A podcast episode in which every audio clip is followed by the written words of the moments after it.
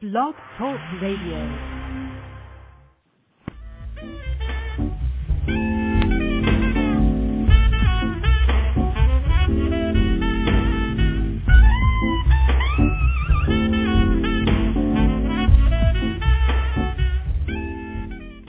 And now on Blog Talk Radio, you're listening to Wine Talk with Stu the Wine Guru.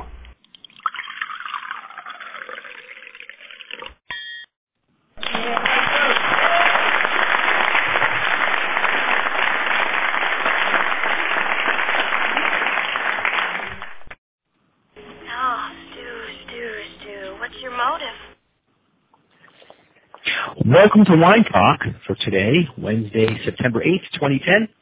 It's 7 p.m. Eastern, and I'm your host, Stu the Wine Guru, coming to you live from beautiful Coral Springs, Florida, as I always do.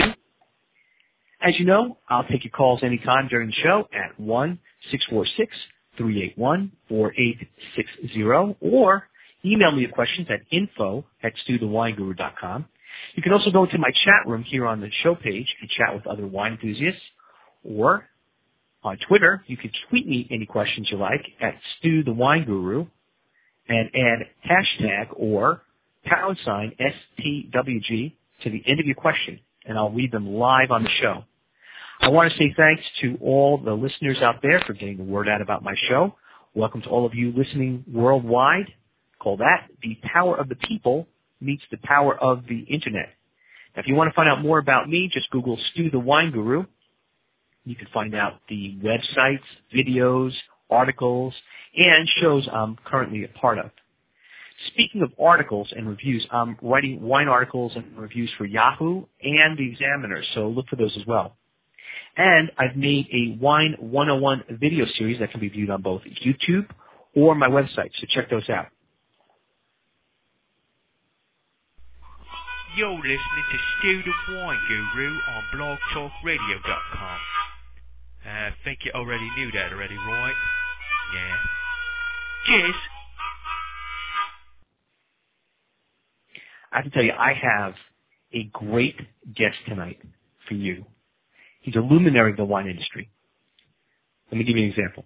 Legendary, masterful, award-winning, unsurpassed quality, unique vintners, a work of art in a bottle. These are just some of the words that describe the wine that my guest creates. His name, Michael Silacci, and the vineyard is Opus One. He will be with us shortly. Of course, the number to call in, one six four six three eight one four eight six zero, or if you're shy and prefer the computer, email me your questions for both Michael and I to info at stuthewineguru.com. As I mentioned on Twitter, you can tweet your questions to Stu and add hashtag or pound sign STWG at the end of your question, and I will read them live on the show. I have the chat room open here, so you can get in there with other listeners and chat about wine. You can also ask questions of Michael or myself, and I'll check in the chat room live periodically during the show to get answers for you.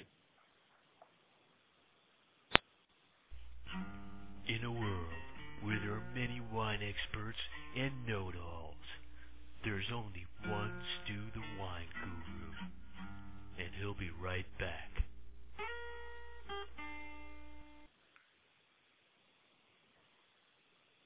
But first up, I have an announcement to make. I want to thank all the listeners who are following me on Twitter. I'm enjoying the immediacy of the medium. I really do. And I, I like the ability to give updates in real time. And my guests are doing the same. So this way they can promote the show. They can promote themselves. So thanks to Twitter and social media. Also, for all of you wanting to know what events I will be attending so you can meet me and come say hi, October 1st, 2010, I will be at the Mollydooker tasting at Morton Steakhouse in Miami. Uh, that's going to be phenomenal. You actually get the chance to blend some wines. You're going to get the chance to try some of the new Mollydooker vintages. Um, Sparky and Sarah, I believe, are going to be there. Sparky and Sarah Marquis. And uh, it's going to be phenomenal. Uh, I mean, let's just talk about the fact that you got steak and wine. uh, I don't think there's a better combination personally. That's just me. So uh, I'm real glad to hear that uh, I'm going to get a chance to get out there and meet some of you. So if you get a chance and you're already going, by all means, enjoy yourselves and uh, you know pop by and say hi to me, and uh, we'll talk. Also, I will be at the Miami International Wine Fair on October 14th through 17th. Uh, it's at the Miami Beach Convention Center. I'll have a full TV production crew with me, and I'll be covering the whole event. I'll be interviewing winemakers, exhibitors, keynote speakers, and even attendees.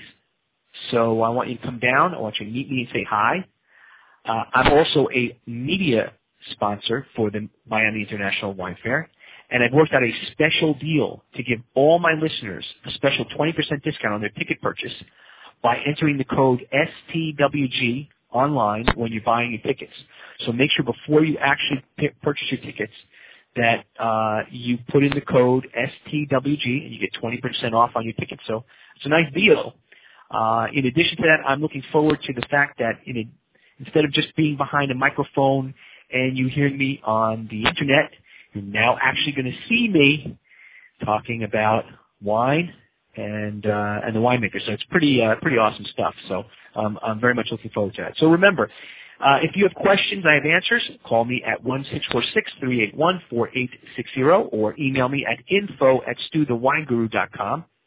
You can get to the chat room and voice your opinion, or get on Twitter and tweet your questions and hashtag or pound sign STWG at the end, and I'll read them live here on the show. Let me make sure that everyone listening knows Michael's website and can go there for more information about his great wine. To learn more about Michael, go to www.opuswinery, excuse me, opus1winery.com and find out where you can buy his wine locally in your own in your town, um, you know, anywhere close by, or or you can buy directly from Opus One. That's the beauty of the internet. So, without further wait, let's bring on my guest for the evening, Mr. Michael Silacci. Michael, you there? Yes. Hi, Stu. How are you? I am very well, thank you. Welcome. Can you hear welcome. me well? I, I, I can hear you perfectly. Very good. Um, I want to start by thanking you for being on my show and discussing your great wine with us.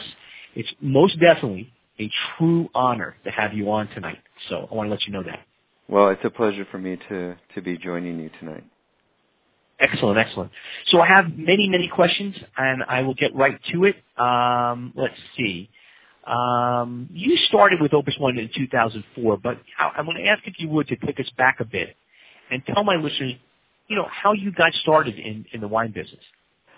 Um, I didn't know what I wanted to be when I grew up, so I started traveling. I went uh, east uh, to Asia and ended up in France. And the only French I knew was Bon Voyage.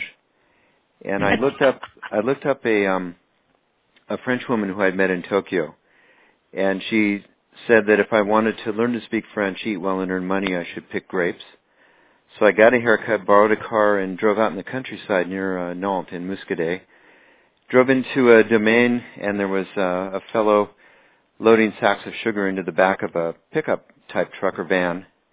And I walked up to him, and I had memorized uh, the line, "I want a job picking grapes," and walked up to him and said that, and he smiled and made me understand that if I helped him deliver the sugar, that uh, he would help me find a job. And so I, got a job picking grapes, and I, as I as I as I said, I, I knew um, basically uh, Bon Voyage, and I want a job picking grapes, and so I dreamed in gibberish the first three nights because um, I understood what it was. It's very simple to understand. You you have a pair of scissors or a knife to cut the grapes. You put them into a a, a bucket or a box, and you empty them into a container, and everybody signals to you and makes signs, you know, that we're going to go have lunch, and so everything was pretty clear uh, without understanding the language to me. So I was dreaming in gibberish, not understanding what people were saying, but but understanding what they meant. And It's so lucky that you knew that line. How to say, "I want to pick, I learned how to pick grapes." You know, it could have been something else you learned, and you would have gone into a whole different, uh, whole different industry. Exactly, exactly. So um, I Well, fell in love fell in love with two-hour lunches and wine, and decided to go to school. Uh, went to Davis and then to University of Bordeaux, and then back to Davis, and started at Beaulieu Vineyard. Was at Beaulieu in four different positions over six, a little over six years. Then I went to King Estate in Oregon as winemaker uh, for about a year and a half to two years, and then to Stag's Leap Wine Cellars for six years to the day as um, first a associate winemaker and then winemaker overseeing vineyards and winemaking. And I started actually in at Opus in March of 2001, and I worked Hmm, okay. with I was uh, a Dove, director of viticulture and enology, working with the Right. two co- co-winemakers Tim Mondavi and Patrick Leon. Right. My notes were a little off there. I apologize. Oh, no Um, problem. I was. I do uh, it. Go ahead. Good. I was just going to say uh, you you said 2004 because that's when I was officially named sole winemaker. Right, right. So I have a call for you. Uh, Yeah. You want to take one first? Of course. Let's see what we got here. Okay. Hi, caller. Uh, welcome to the show. What is your name and where are you calling from?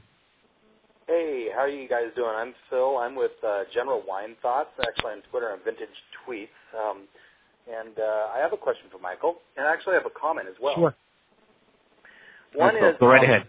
Hey, thanks so much. What is your criteria for using uh, the grapes to make a particular vintage? I know it's not you don't have a vintage every year. It has to be the creme de la creme. What is your criteria for that? And do you have a varietal that you prefer to go heavy on when you're uh, blending? Uh, the criteria is basically we we really started analyzing the vintage from pruning and seeing the balance. You're starting out at a balance point, looking at what had grown the year before, how much fruit had been taken uh, the year before, and and we we get we have to get the the equilibrium correct uh, at that time, and we follow it throughout the season. So. I have a pretty good feeling for what a vintage will be like, um, and I keep fine tuning it uh, as we go through the vintage. And basically, the criteria is the grapes and the wine have to reflect the site first of all, and then uh, the season. And we're shooting for a fairly high percentage, uh, at least from a planning perspective, of grapes going into the wine from our from our estate vineyards. We have four estate vineyards, uh, and and I and we are pretty successful at doing that because we have a team of dedicated uh, attention to detail paying folks, and we were able to get a fairly high percentage into the blend. But um, all the all the blending is done uh, with a blind with blind tastings, and uh, we end up with a pretty honest uh, blend each year because of that. And You just by the just by the How does it nature of our plantings, we're we're at a we're we're we're at about 85% Cabernet Sauvignon, so that's really the backbone of Opus One. I kind of thought that's probably what it would be. So, um, if it's 85% Cabernet Sauvignon, you ever get tempted to to call it Opus One Cabernet? Uh, no, because uh, really the whole focus behind Opus, the the vision of the founders is to make a proprietary red wine called Opus One, and so um, that's really the thing that we really focus on is this uh, proprietary red known as Opus, Opus One rather, and and so to to to call it Cabernet Sauvignon or to um, focus on any other of the other facts or details would be to take the the spotlight away from our core goal, which I is to to make this wine. Can I make a one quick comment? Yes. Go right ahead. My uh, my girlfriend had the first vintage, uh, if I'm not mistaken, it was '79 of Opus Yes. One. Um, it. and had to throw it out because it um in a move from um southern california up to north idaho uh it stayed in a in a warehouse and and ruined it and, Wow, what a shame. i know That really is. paid like probably twenty five bucks for it at the time and uh, Yeah. of course that's one of those wines that you stick away for a probably even more than a rainy day but yeah That it is. But interesting. Very interesting. You know. Wow. Well, I really appreciate you calling in. I thank you for your, your questions and your comments. Uh, call in any time, and uh, we're gonna we're gonna move on to another question here. Thanks again, caller. Have a great evening. Thank you, Phil. Bye. So, uh, there, and, that's very interesting because you know there's always that rule of thumb. If it's 85 percent uh, of a varietal, then of course you can call it that varietal, Cabernet being one. Um, but I can see the, the idea of not really wanting to go that route because it's you know you you you have a blend here that's uh, you know that you very very it seems to be very um, in small amounts as far as percentages of different varietals of grapes, and uh, it stays predominantly obviously Cabernet, but it's it's fantastic, it's unbelievable. I have to say to everybody out there, if you've ever had the chance uh, to to try any of the vintages of Opus One, and uh, I have to say, I, you know, this is gonna, I, I don't know how this is gonna sound, but I don't think there's ever been too many, and, and I use this term loosely, bad vintages. I mean, ones that were not, I mean, there might have been ones that were better than others, but for the most part, I mean, in comparison to everything else out there, um, you know, I think you set the bar basically. That's just, you know, one man's opinion. Um, and So- you know, it's really I think the best place to well, the very best place to taste Opus One is is uh, at dinner with your friends or your family. But um, if you ever can, uh, people who come to the winery to visit, sitting on the terrace having a glass of wine uh, is is a pretty special occasion uh, and experience. And we have an incredible uh, guest relations staff that uh, is very knowledgeable and really gives a, a great experience. It gives a great visit uh, to to their guests. So um, people should be um, should understand they're welcome to come visit the winery anytime. and I want to get that out there to everybody. Of course, when you go, if you're going out to Napa, it's a must see. It's a must be at. Uh, you have to put that on your list. There's no way of missing it. Um, so anyone planning right now, they've got their date book out and they're, they're you know, writing up the, the different wineries and vineyards that they want to, you know, go to. Put this at the top of your list and make sure that you get to it because it's uh, a pretty special experience. And as he said, as Michael said, uh, the staff is definitely going to take care of you very, very well.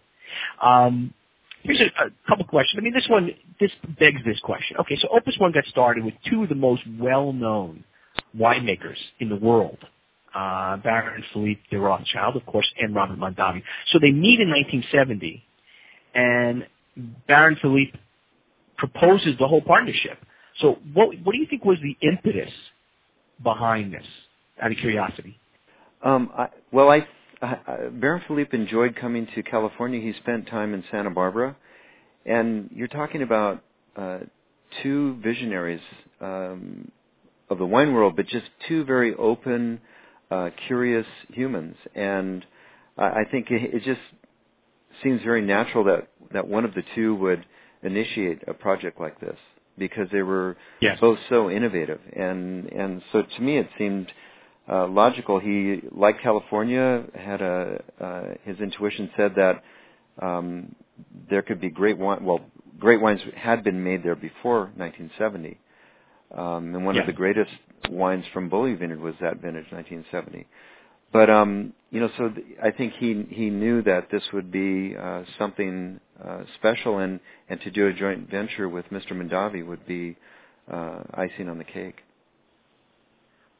I definitely think, uh, you know, visionary is, or visionaries really are, is the right terminology for both those people. Because if you think about it this way, each one in his own right um, made an incredible, indelible mark on the wine industry that, you know, forever it's, it's, it's changed. There's been a ripple effect as to how people make wine and, uh, and who they, you know, talk about and refer to. Uh, and so, it- you know, having said that, the idea of it's like you know when you think I don't know if you've ever in, in the sports industry, it's like if you think of the two the best in an industry, you know, in a particular sport, coming together and being on on the same team, and you think to yourself, wow, what how what would that be like? And here you have it. Uh, so I have to say it was uh, an incredible move on on both parts. And and here we are, how many years later, right? Um, You know, So they, the next one, question I was say- one quick comment, Stu, about the ripple effect. please. Um, it's a, it, there's a bit of a of a difference. Uh, it, folks that work at Mouton usually stay at Mouton for a long time. I mean, this is more typical of the French wine industry, where where people stay put for quite a while. So you have great winemakers who have been in Mouton, and they've stayed there. And then you have uh, the, number, the the incredible number of people that went through Mondavi as uh, varietal sponsors or enologists or working in wine in, the, in viticulture or winemaking there that have gone out and done their own thing. Warren Winiarski was uh, the first assistant winemaker at Robert Mondavi, and then he created Stag's Leap Wine Cellars. So uh, Zelma Long, Phil Freese, incredibly great people have been through the Mondavi winery. Oh, absolutely, absolutely. Uh, you know, the list is is endless. Um, the uh, so I was going to get you get to like 1979, right? We talked about that first vintage, and you were talking about Mouton, of course, and Lucien, uh, Lucien know, and uh, and and Tim Mondavi at Roberts Roberts Winery. So they put together that first vintage. What were they looking to make? Did they did they have a vision already? Did they kind of really know exactly, or was it more experimental at that point? I think that they. Uh they probably had some um, boundaries or, or goals for the the first wine because the Mr. Mondavi and Baron Philippe stated that the wine should be a classic red wine made from Bordeaux varieties, and it and it had to be classic. Uh, so there were there's some you know it obviously a wine that ha- that ha- has restraint and and um, is not over the top. And then you had a young uh, Tim Mondavi just coming from Davis and a seasoned veteran in Lucien Sionneau uh, meeting together and with a bunch of samples of wine uh, from the 79 vintage and trying to reach uh, a point of understanding between the two of them and and and they did it and and I think it's it's and like you know we were talking with I believe it was Phil about the 79 vintage that's an, still today an incredible wine and, and, yeah. and so they they did really well. Yeah, and, and, they, they, they right right from the get go f- began to fulfill the the vision that I would understand Baron Philippe and Mr. Mondavi to have had. And if you look at it this way, it's amazing. You know, it's unfortunate, and I, I say this all the time on my on my show. It's unfortunate the reputation that New World California wines get as far as um, aging, and and that there isn't. I think not now as much as there was years ago. Uh, there wasn't as much confidence in being able to do that with, let's say, a New World wine versus, of course, the Old World French wine. So the thought was, okay, you know, you can put away a French bottle and, you know, and open it up and, you know, at any given time and it's going to be better and better and better and have different characteristics and so on and so forth. Whereas the counterpart in California, that wasn't so much the case or people didn't think that way. And I think the, the, the idea of and the testament to how well it was made is that you can take a 79 and open it up and it's incredible, phenomenal wine to be drinking at this point in time. And if you're lucky enough to have a first vintage, you know, um, Opus One. So, and again, hats off, of course, and that's a testament to their uh, winemaking creativity between the two of them. So, we we get to let's say 1988. Unfortunately, the passing of Baron Philippe and his daughter, the Baroness Philippine, takes over.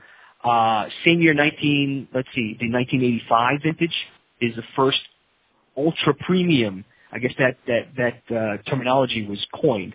California wine to be sold all over Europe. I mean, that's an incredible con- accomplishment. So, what changes did the Baroness bring to the company, if any?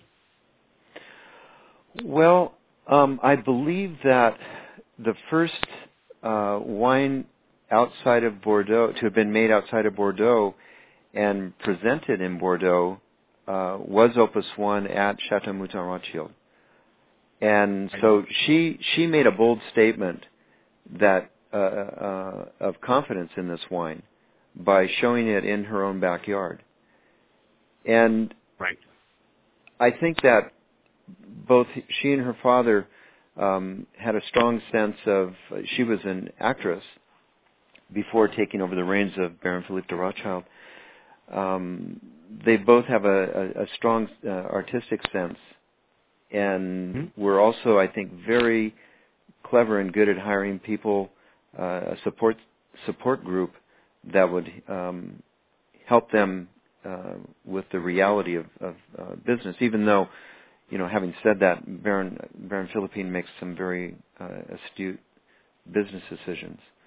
So I, I think that she, to me, took it up a notch because she she may have had an even greater focus on on the winery. She was part of the group uh, choosing the architect and moving forward from that point. So her father had the vision, um, found someone to to share this vision, and then she really uh, implemented the vision by overseeing the building of the winery and um, transitioning uh, from Robert Mondavi to uh, the Sands brothers as owners in 2004. Right. So, um, and and then insisting at that time that that the independence of Opus One be uh, respected, and also um, supporting and acknowledging her father's initial uh, notion, which was to have a joint venture. She she she had first right of refusal with her family for Opus in 2004 when Robert Mondavi Winery was sold, and she chose to respect her father's uh, initial thought, which was to have a joint venture. Right. I think with So Constellation rule. Um, Yes. So, So she brought a focus, question. I think, though. to Opus. Yeah, I was going to say, and I, I think you know, again, there's a lot of ways that could have gone. I guess that's really what I was kind of getting at initially, and you explained it very eloquently in that, you know, be, let's say being coming from an acting background, it could have been, it could have gone in a more, let's just say, a more frivolous way, uh, as opposed to a more thought out and creative way, and and uh, following and uh, accepting and recognizing and acknowledging her father's vision. Um, so it could have gone in a lot of different ways, and I think uh, I think the vineyard and the partnership and everything else is very lucky to have had someone like her come along and continue that vision and be able to be uh, you know to continue to understand how it should play out. So um, that's another great thing that I, I think happened. And just from you know from my perspective and looking at it, and I think everyone else's perspective and looking at it, how it continued to go and and grow at uh, you know and become such a you know a great um, a great name. Um, 2001, it's reached its 20th vintage, tastings all over the world, Tokyo and all that. So, what do you think Opus One had learned in that time frame? It's 20 years about the process um, of making of making wine, that particular wine. I mean, because again, your focus is highly intensive, you know, and there's an intensity there of making one particular type of wine. So, what do you think was learned in that 20 years process? Well, there were uh, several cycles. Um, there was uh, um, the planting of different new rootstock in in the Opus One vineyards before phylloxera became an issue. Uh, so even before that, they were were using um, rootstock that were uh, different than what was commonly used in in Napa Valley. Um, they had progressively gone through, steadily gone through uh, the different uh, varieties of, of uh, that are present in Bordeaux. They started with Cabernet Sauvignon, Cabernet Franc, and Merlot, and then in '94 added um, Malbec in 1997, Petit Verdot. So there was a very um, um, well thought progression. And then uh, spacing, row orientation, there was a continuous evolution in um, how vines were planted and grown. And actually, since 2001, we've we've continued with that. So I, I think it was um, uh, more of a kind of a big picture, a vision, and then a continuous fine tuning of practices and principles of, of viticulture and winemaking. Yeah, I, excellent, excellent. Um, so okay, so now we're back to 2004, um, and I guess at that point, of course, you take over. Um, what I guess I should really ask now, put it to you: What have you learned on this incredible, you know, um about making this incredible wine since then? About the process that's different from your previous experiences, and I mean previous experiences, what you had done, you know, prior at the other vineyards that you had worked at? Well, I learned uh, an incredible amount um, in the short period of time when I was at Beaulieu and André Tchelistcheff was still there. His sensitivity to uh, reading vineyards, reading vines, tasting grapes, and understanding where they were going, where the where they where they would take you in in the wine, Mm-hmm. um, and his sensitivity to to people. Uh, Warren Winiarski, I learned an incredible amount from Warren in viticulture and winemaking, and so I went there and and focusing on um, vineyard designated wines, Fay and SLV, um, Arcadia, and so when I went to Opus, um, I took that sensitivity that I learned from Andre in regard to people, and I took that sensitivity that I learned from Warren about making vineyard de- designated wines, having a, a defined area, and and um, allowing that the grapes and the wine from that area to to truly e- express where it came from. But now I was in a situation where I had four great vineyards that made up the estate, and each one I learned to treat uh, as if it were going to be going into a vineyard designated wine, but as the fruit left the field, it was going into a pro- proprietary blend. So it was, I had the opportunity to take all these things I had learned at different places and and learn by by listening to uh, Patrick and Tim and tasting the wines and getting a feel for Opus One. Uh, everything I learned to to to put into practice. Opus is a it's a beautiful place to make wine because it is so simple, and it's very simple and pure because you had uh, French winemakers and viticulturists and California winemakers and viticulturists coming together to reach consensus on the principles of viticulture and, and, and winemaking. And when you have a consensus like that, you end up with something that's very simple and very respectful of the fruit and the wine. So Um, it's an incredible synergy. It sounds like. Yes, yes. And um, before you know I came to Opus, there were two co always two co winemakers, and there was a director of production. Um, Genevieve Janssens was the director of production at Opus from 91 through 1997. Now she's the doing great things at Mondavi. But there were always it was always known that there were two co winemakers at Opus, and I was the um, the first single winemaker at Opus. And I um, I kind of laugh at that because there's never been so many people involved and given credit for what we do at Opus. It's truly a a team effort. Um, I can't visit all 300,000 vines we have on the property, but I can Right. teach the vineyard workers what we're looking for and and give them all the tools, uh, the knowledge, um, the responsibility, the authority uh, to do what's right with those vines. But I can't be present everywhere, and so it. yeah, I rely on an incredible team of people from um, the cellar to the vineyard.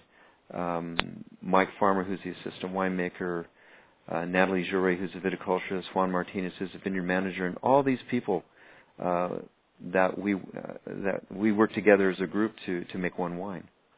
So I learned about. I have to tell people. Okay, I'm sorry. Please go ahead.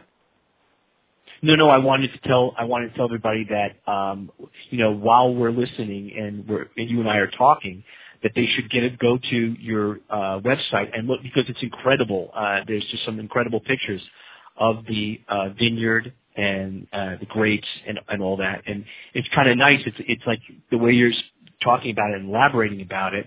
It's almost a narrative over you know what they're looking at. So I, I was going to just say, hey, go go to www.opuswinery.com, and while Michael and I are discussing this, uh, you'll get it, it really get a feel for everything he's talking about, and uh, and and also if you want, of course, you know if there's some wine there that you want to uh, purchase, do that as well. But I'm sorry, that's why I wanted to. It was just it was becoming more of a narrative in my head here. I was thinking, wow, Yes. this would be great for people to be doing that, you know. And you know it's going to be even greater in, in just a few weeks. I think in October uh, to actually visit our website because Susan DiMattei is uh, has just been.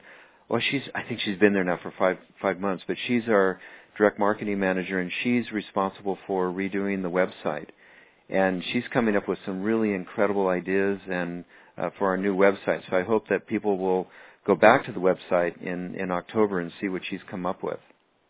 Excellent. So everyone listening out there worldwide, I want you to uh, you know keep keep tabs on the website and take a look because there's a lot of interesting things that will be, be happening. So I have some email questions here. Uh, some some people from around the world that want to ask you some questions. So I'll, I'll uh, jump right into it. First up is from Grapes for You from Caracas, Venezuela. And it says, Stu, your show is my favorite to listen to on my iPod. Why did Opus One decide to harvest its grapes in California, not in France? You both are very interesting men to listen to. Great show. Well, there you go, Michael. We're interesting men to listen to. Well, again, and you are too. Uh, thank you very much for the question. Um, you know, as I said, Baron Philippe really, uh, really was open-minded and innovative. He, you know, in France, there's a lot of um, limitations and regulations. What you can, varieties you can grow in a particular site, um, when you can harvest, et cetera, et cetera. And I think that he probably felt an incredible sense of freedom to do something in California and really narrowed down the Napa Valley. And after having spoken to vintners in, in, in California and met Mr. Mondavi, felt that he would be the person who would be the catalyst to make this all happen. And, and I think he made a great choice as a, as, as with Mr. Mondavi as a partner.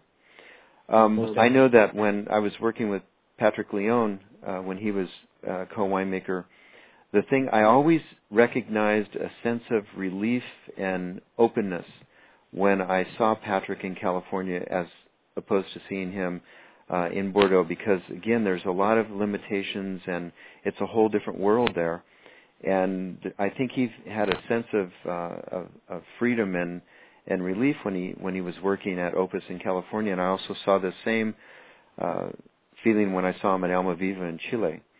And I at times felt that if you closed your eyes and filtered out the accents when Tim and Patrick were together, you would think that Patrick was the Californian and Tim was the the, the Bordelais because Tim really uh, learned with Lucien Sionneau, and so he had a right. uh, more of a Bordeaux uh, lean more towards Bordeaux, I think.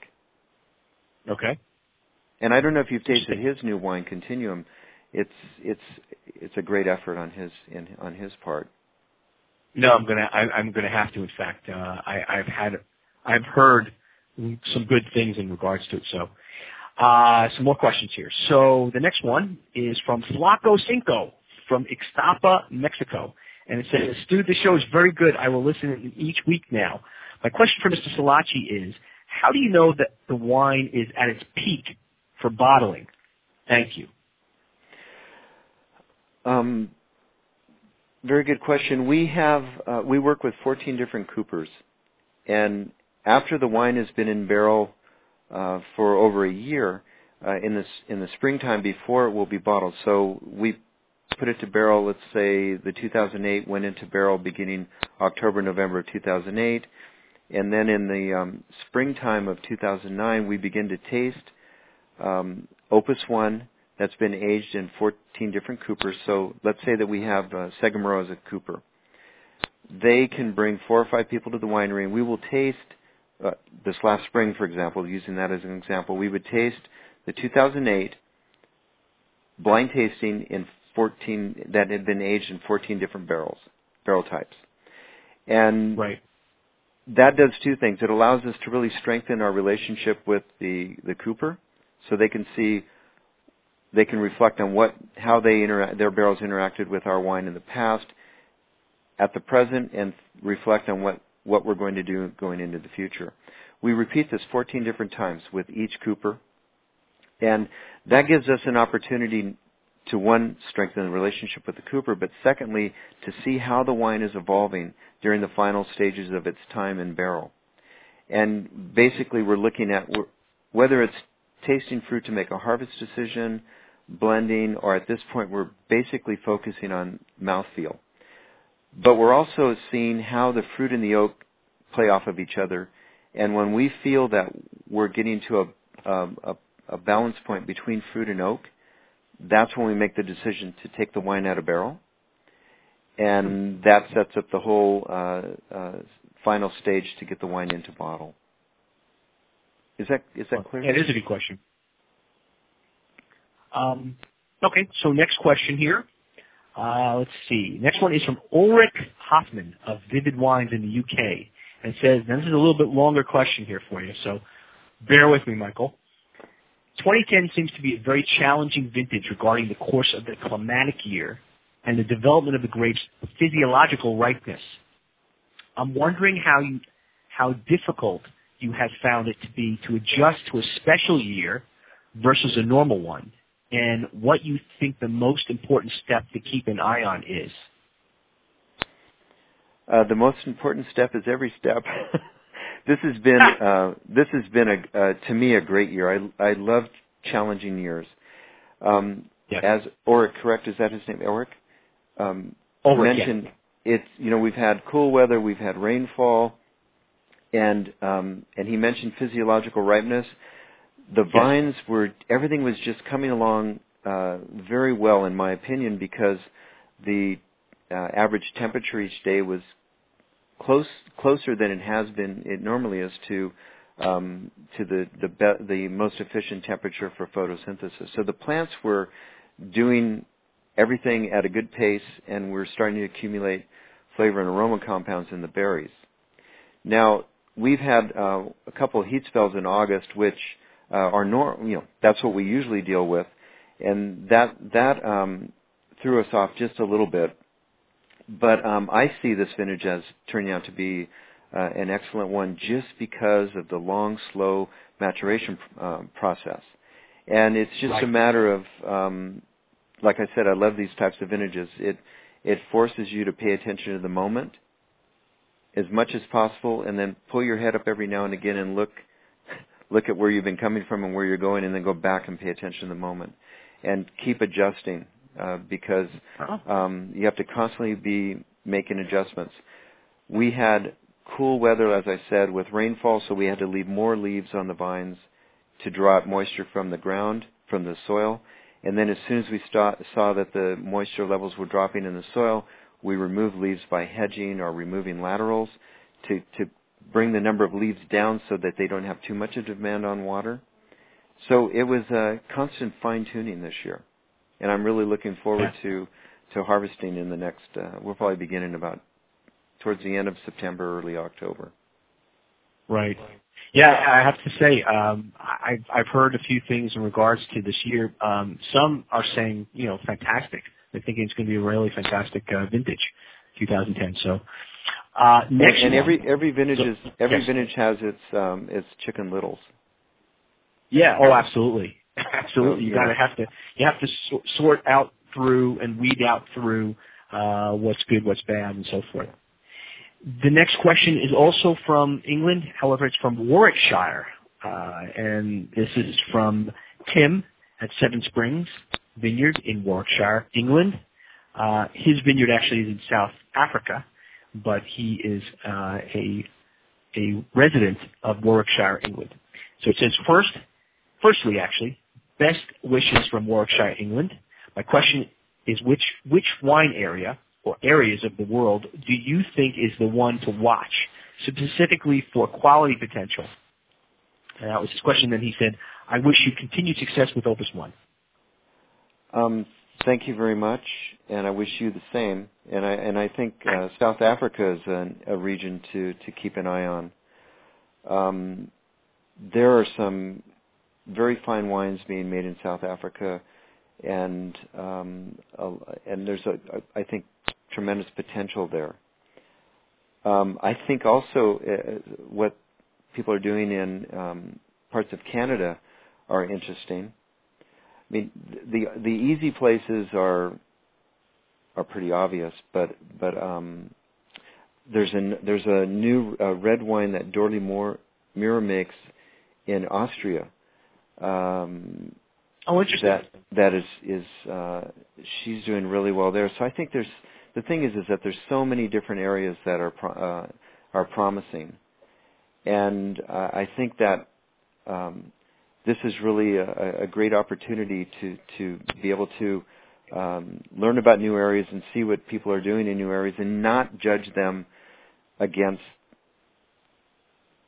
the traditional wine areas. Let them speak for themselves. Um, and also, I think with the emerging areas, it it it forces the um, older, more established areas to to stay on top of their game and to keep keep improving.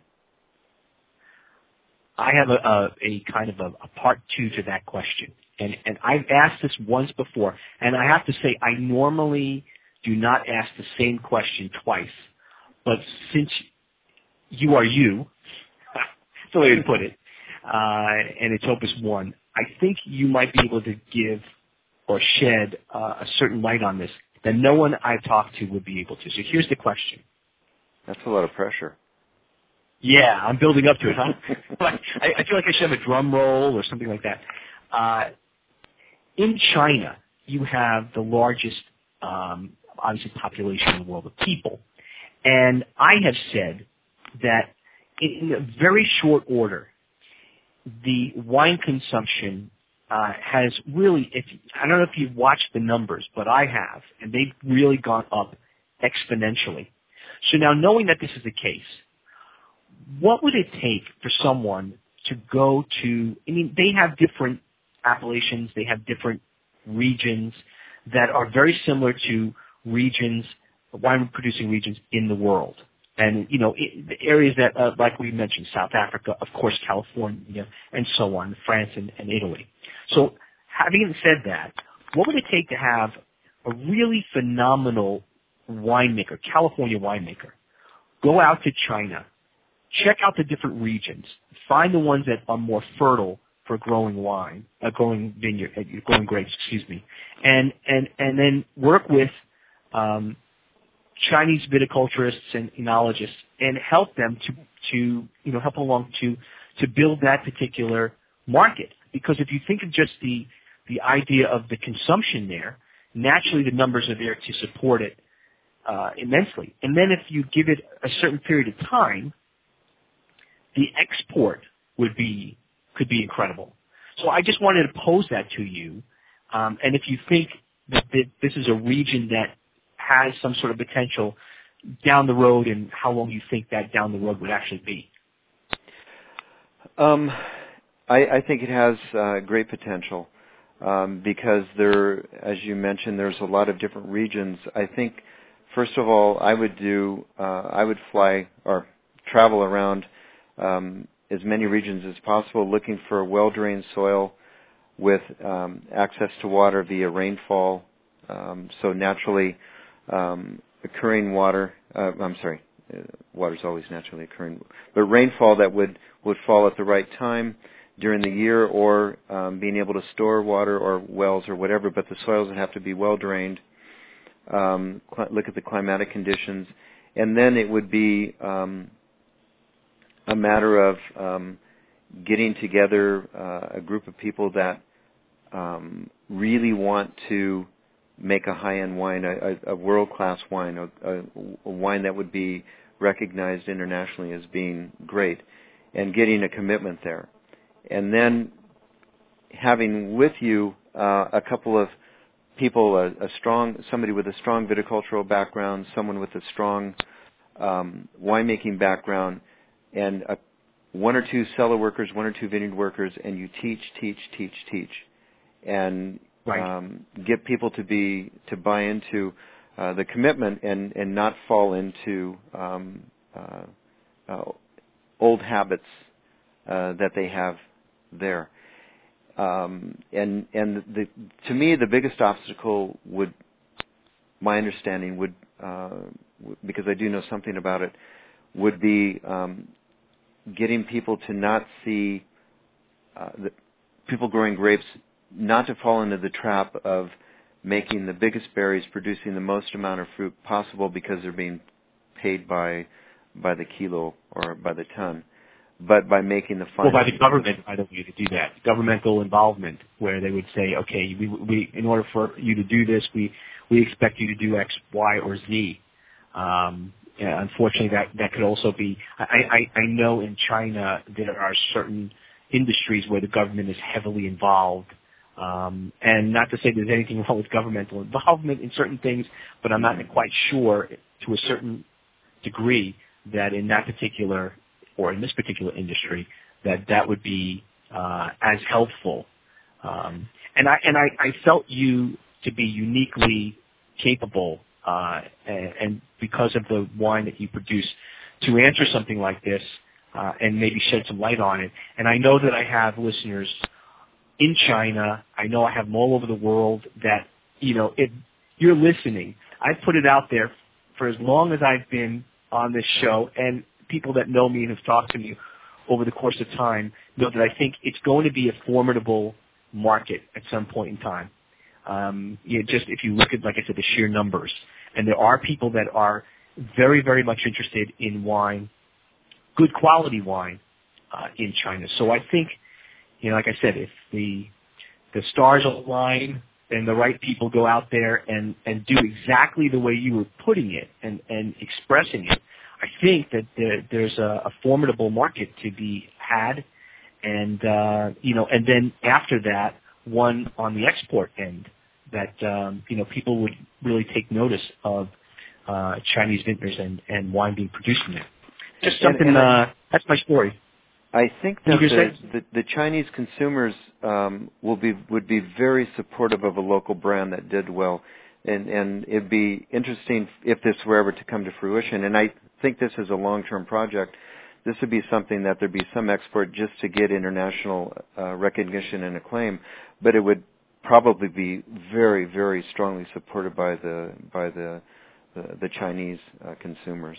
Oh, I, I agree, and that's why I'm, I keep saying it. I keep putting it out there. I'm thinking. I know eventually someone is going to do this. This is going to happen.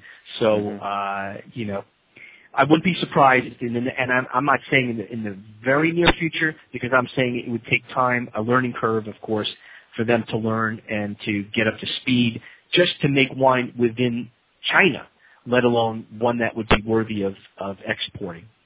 So The- the here other- I the go other- to my. The other quick, uh, very quickly, the other problem is to make sure that that they understand um, the need to have um, healthy plants, the right rootstock, the right clone uh, for the given area, and not just plant anything, because that's the mistake all new areas make. They put Oh, there, there'll be a boom. They plant just anything, and and then you have to replant it. So, anyway, And I think that just went to the learning curve, basically. I think that's, Yeah. that's what it comes down to. So, so I go to my, here's my traditional question. This is the question that I ask of, uh, the one question I ask all my guests that I started, uh, as of, uh, maybe about four or five shows back. So, um, you have the ability to have, to get any wine you want, to drink any wine you want, within reason. I'm saying this as a statement, Michael. um, to tell me a wine that you've either had and you thought after drinking it, it was like the best you ever had. I mean, knocked your socks off. It could be at any time in your career, in your lifetime, okay? Or a wine you want to try that you're seeking out. Um, the wine that I tasted that knocked my socks off, and and and I think that it's important to understand, uh, like I said earlier, that I would like people to taste, have a glass of Opus with a meal with their family and friends, because I think that that um, sharing and the the history behind a wine, um, ev all the all of the the social um, surroundings um, have a lot to do with your enjoyment of wine. The Yes, my the, the wine that I I mean there were plenty of wines that knocked my socks off. The one that just really sticks in my mind is the 1941 Inglenook, and that's because I knew the story behind the wine, and uh, had such a great respect for um, what Mr. Daniel was doing, uh, really selecting the best lots, vintage in and vintage out, not putting wines out uh, if he didn't feel they were worthy in a given vintage, he would sell all the uh, any all the wine on on the bulk market. The incredible focus, attention to detail, care, effort that went into making his wines was um, remarkable, and I and I was once able to taste the 41 Inglenook, and I and I thought it was an incredible wine. the wine I would really love to try uh, is the 45 Mouton. And I'd like to try it at Not many estate. around. No, Not many No. around, Michael. no. Yeah. But um, I mean, that that's- that's that would be the one I'd like to try. It's almost like a ghost, no? well, I think Philippine has a I- few bottles.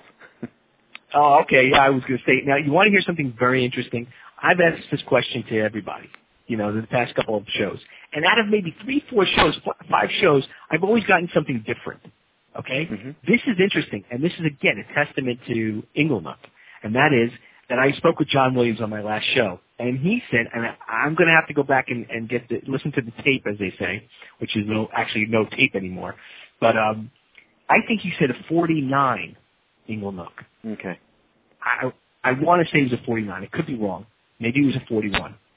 But but he had but both of you said Inglenook. So that gives me an idea as to you know.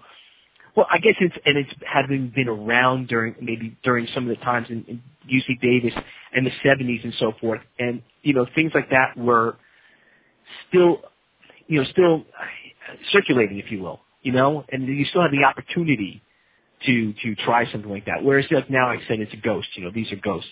So, you know, auctions and things like that nature and, you know, very hard to find. But um it's interesting. It's very interesting that the first time that I've heard the, the, same winemaker, the same basically almost almost the same vintage. We'll find out if it is, but very interesting stuff. Well, I think I've gotten every. I mean, I, if I haven't answered uh, everybody's questions on the emails you sent in, I, I haven't been able to get to all of them. I apologize, but I'll make sure I get some answers for you. Um, I'm going to ask you another question, Michael. Are you going to be going to the Miami International Wine Fair at all? Are you going to be able to make it next month, or are you are you? Uh, I'll, you I'll be you're going to be doing? yeah, I'll, I'll be I'll be crushing some grapes. What's the date? What is the date? It's October. It's actually October. I think it's October 15th through the 17th. Yeah, Um, um, so- I would love to be coming down to Miami um, for that, but um, I, I'm going to be right in, right smack in the middle of harvest. Yeah, I would imagine so. So I just wanted to ask if that was the case, because this way I get a chance to meet you in person. Um, Yes. but That's not to say that uh, I won't get a chance to do that because I, as things are happening for me here, uh, I'm going to be traveling a lot. I'll probably be in Napa at some point in time, very soon in the future, and I'd love to sit down with you and have a glass of wine and and and uh, and shoot the breeze a little bit more. Um, Uh, please, I have please, to tell you, please let me know when you're coming. It, it, it'd be a pleasure to to to meet with you. Spend some time in the morning in the vineyard tasting, and then have a have lunch somewhere in in uh, Yountville. Oh, it's, that's that's a deal. I will definitely do that without a doubt. I will not pass that up. Um, well, I want to thank you. I really want to thank you for your time and uh, and you know and enlightening my my viewers and my and my listeners to everything about Opus One. Uh, it's a phenomenal wine. It really, really is. And uh, anyone out there getting a chance to try something, if you've never tried it before, it's not that you've never heard the name because you have. But if you haven't tried it before, I urge you, uh, beg, borrow, and steal. Don't do all of that at once. Uh, and, and get a bottle and try it um, because it's it's it's a great experience. And again, I want to thank you. If you if you want to find out more about uh, Michael and uh, Opus One, go to www.opus1winery.com. Check out Michael's wine there and all the information. Michael, I want to thank you for coming on the show, and uh, I'll definitely have you on again, and I'll definitely let you know uh, if I'm going to be out in your town, USA. So Very have a good. great evening, and I appreciate it. We'll talk soon again. Thank you so much for the invitation. Thank you again. Take care, Good Michael. Bye bye. Good night. So that was Michael Silacci of Opus One. Again, a great show in in the can here. Uh, I want to especially thank Michael Silacci for coming on the show and telling us about the amazing wine. As always, if you have any questions about the show, you can email them to info at stuthewineguru.com. You can go to my website as well at www.stuthewineguru.com and click on the link for all my wine articles, videos, and listen to archived wine talk shows. Also, don't forget, October 15th through 17th, Miami Beach Convention Center, Miami Wine Fair. Come see me there. I'm going to be on the floor, exhibitors, attendees, with a camera, and I'm going to do a Sunday show. As I always say, if it's time to pour the wine, it's time for Stu the Wine Guru. So drink up, good night, and good wine.